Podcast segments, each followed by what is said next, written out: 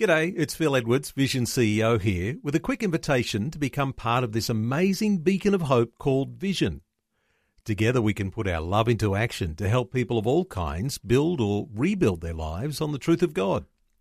Please consider the part you can play during our upcoming Visionathon appeal, remembering that it's your support that makes Vision possible, including this podcast. Audio on demand from Vision Christian Media. Wonderful British comedy of yesteryear, Yes Minister, a wily and cynical old civil servant said to a junior one, Remember, politicians love activity. It's their substitute for achievement. You know, I wonder, I wonder if that doesn't apply to a few churches around the place too. We busy ourselves with all this activity, but does it really have any impact? Berni Dymet. Great to be back with you again. Today we're going to take another look at this thing called church from a different perspective. And please do stick with me because at the end of today's message, I'll be telling you about our special edition book. It's called How to Choose the Right Church. And I'd love to send you a free copy to help make sure that you find yourself in the church that God wants you in. Today on the program, we're continuing our series called The Problem with Church Is. As God calls us into His family, as we become one of His children, what we discover is we have brothers and sisters in Christ, people who are our family, our brothers and sisters. Now, being part of a family can be difficult. Being part of a family can, frankly, be a pain in the neck some days. But it's part of God's plan. Part of God's plan is that we should be together as a family. That plan we call church. For some people, that sends a shiver down their spine but it is part of God's plan. And if it's God's plan, then I truly believe that we are meant to flourish when we're planted in the house of the Lord. One of the reasons we don't flourish sometimes is that we get tied up doing a whole bunch of things that never actually impact in people's lives. I'm a great fan of the British comedy series. I don't know if you've ever watched it called Yes Minister and Yes Prime Minister. One of the funniest series that was ever put on television since television was invented. And in one of the episodes, a senior public servant by the name of Sir Humphrey Appleby says to a junior public servant, young Bernard, he says, Remember, Bernard, politicians love activity. It's their substitute for achievement. That's a fantastic line, isn't it? Activity is their substitute for achievement. Can I maybe twist that line around a little bit and say, remember, Bernard, Christians love activity, it's their substitute for achievement. What can happen in God's family, in God's church, is that we all race around doing different things, being busy and being involved in this and that and the other, and we think, wow, we've done a good job. But the only real measure, the only true measure of the effectiveness of a church is the eternal result.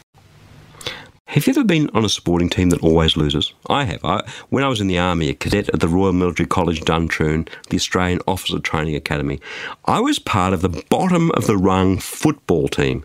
And one winter, we didn't win a single game the whole season. It's cold, it's wet, it's sleeting, it hurts to be tackled, it's muddy, it's dirty, and week after week after week, you don't win a single game. I've got to tell you, it is not a lot of fun being part of a losing team. Yet a lot of Christians are exactly that in their churches. Are we actually involved in the business of winning, maturing, and discipling souls for Christ? Are the nets of our church straining under the weight of the catch? Or are we just some dysfunctional family going nowhere? Has activity become our substitute for achievement? Because Jesus said to his disciples, He said, I'm going to make you guys fishers of men, of people. If you've got a Bible, grab it and open it up at John chapter 21. The other place you can look at this is in Luke chapters 4 and 5. But let's first go to John chapter 21. The picture here is Jesus has been crucified, he's risen again. This is the third time that Jesus appears to his disciples, and they're out fishing. See, they've gone away from Jerusalem about 120 kilometres north back to Galilee, where they're out on the Sea of Tiberias and they're fishing. They've been out there fishing all night, no catch, and a man calls out to them from the shore. Have a listen. After these things, Jesus showed himself again to the disciples by the Sea of Tiberias. And he showed himself in this way gathered together with Simon Peter, Thomas the twin, Nathanael of Canaan in Galilee, the sons of Zebedee, and the two others of his disciples. Simon Peter said to them, Look, I'm going fishing. And they said, We'll come with you. They went out, they got into the boat, but that night they caught absolutely nothing. Just after daybreak, Jesus stood on the beach, but the disciples didn't know it was Jesus. Jesus said to them, Guys, why haven't you got any fish? And they answered him, mm, We didn't catch any. And he said to them, Listen, cast the net on the other side of the boat and you'll find some. So they did. And now they weren't able to haul it in because there were so many fish. The disciple whom Jesus loved said to Peter, That's the Lord. And when Simon Peter heard that, he put on some clothes because he was naked. He jumped into the sea, but the other disciples came in the boat, dragging the net full of fish because they were not far from land, only about a hundred yards. So, the crucifixion, which was horrible, Jesus has risen again. He appears to his disciples who fled out of Jerusalem north back to Galilee. They're out there doing what? They are out there doing what they always did before they met Jesus. They were fishermen. They were back at work because the party was over. Jesus was crucified. People were after them anyway because they'd been following Jesus. That's it. They were fishing, and all of a sudden, Jesus comes and they recognize him because, see, they've had this experience before. This happened to them before, back in Luke's Gospel, chapter 5, verse 1, right at the beginning when they first met Jesus, once when Jesus was standing by the lake of Gennesaret. And a crowd was pressing in on him to hear the word of God. So he saw these couple of boats on the shore, and the fishermen had gone out in them and were washing their nets. He got into one of the boats, the one that belonged to Simon Peter. So this is three and a half years before the instance in John chapter 21 we talked about. This is the first time that Simon Peter meets Jesus. So they go out in Simon Peter's boat and Jesus sits down in the boat, teaches the crowds, and when that's done, he says, Simon, listen, let's push out into the water and let's let down the nets. And Simon answers, Master, we worked all night, but we haven't caught a thing. Well, I guess if you say so, we'll let down the nets. When they'd done this, they caught so many fish, their nets were about to break.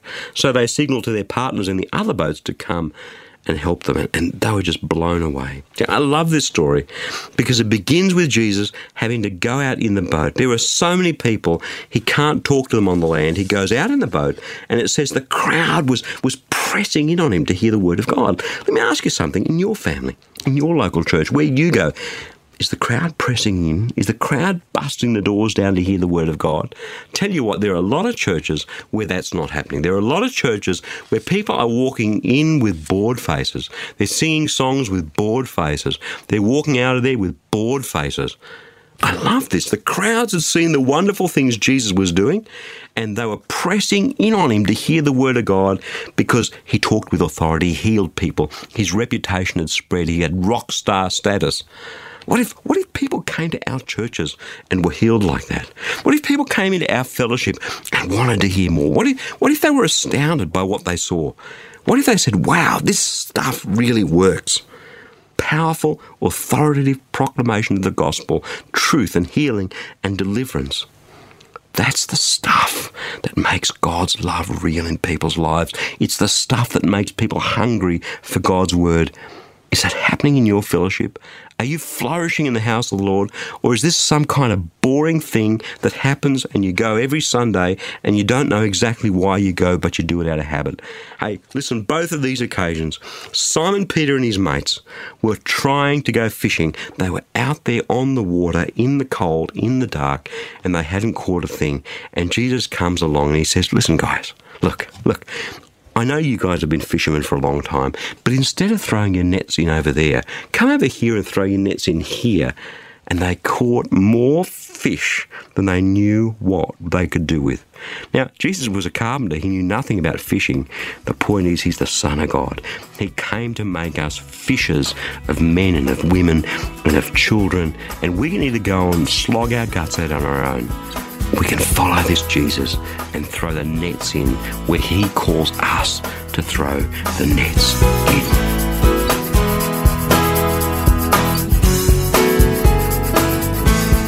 Even though church has changed a lot recently, the fact that fewer and fewer people are choosing to be part of a church is nothing new. And even many of those who still attend are feeling less and less connected. That's why I'd love to send you a free copy of our special edition book, How to Choose the Right Church. God's Word is alive and active. So I'm praying that through this book, God will help you make sure that you find yourself in the right church. You can request your free copy right now. Just stop by at ChristianityWorks.com or give us a call toll free on 1300 722 415 and we'll send your book straight out to you in the post. Again, that's ChristianityWorks.com or 1300 722 415. Thank you so much for joining me. I'm Berni Dymet. Catch you again, same time tomorrow, with a different perspective.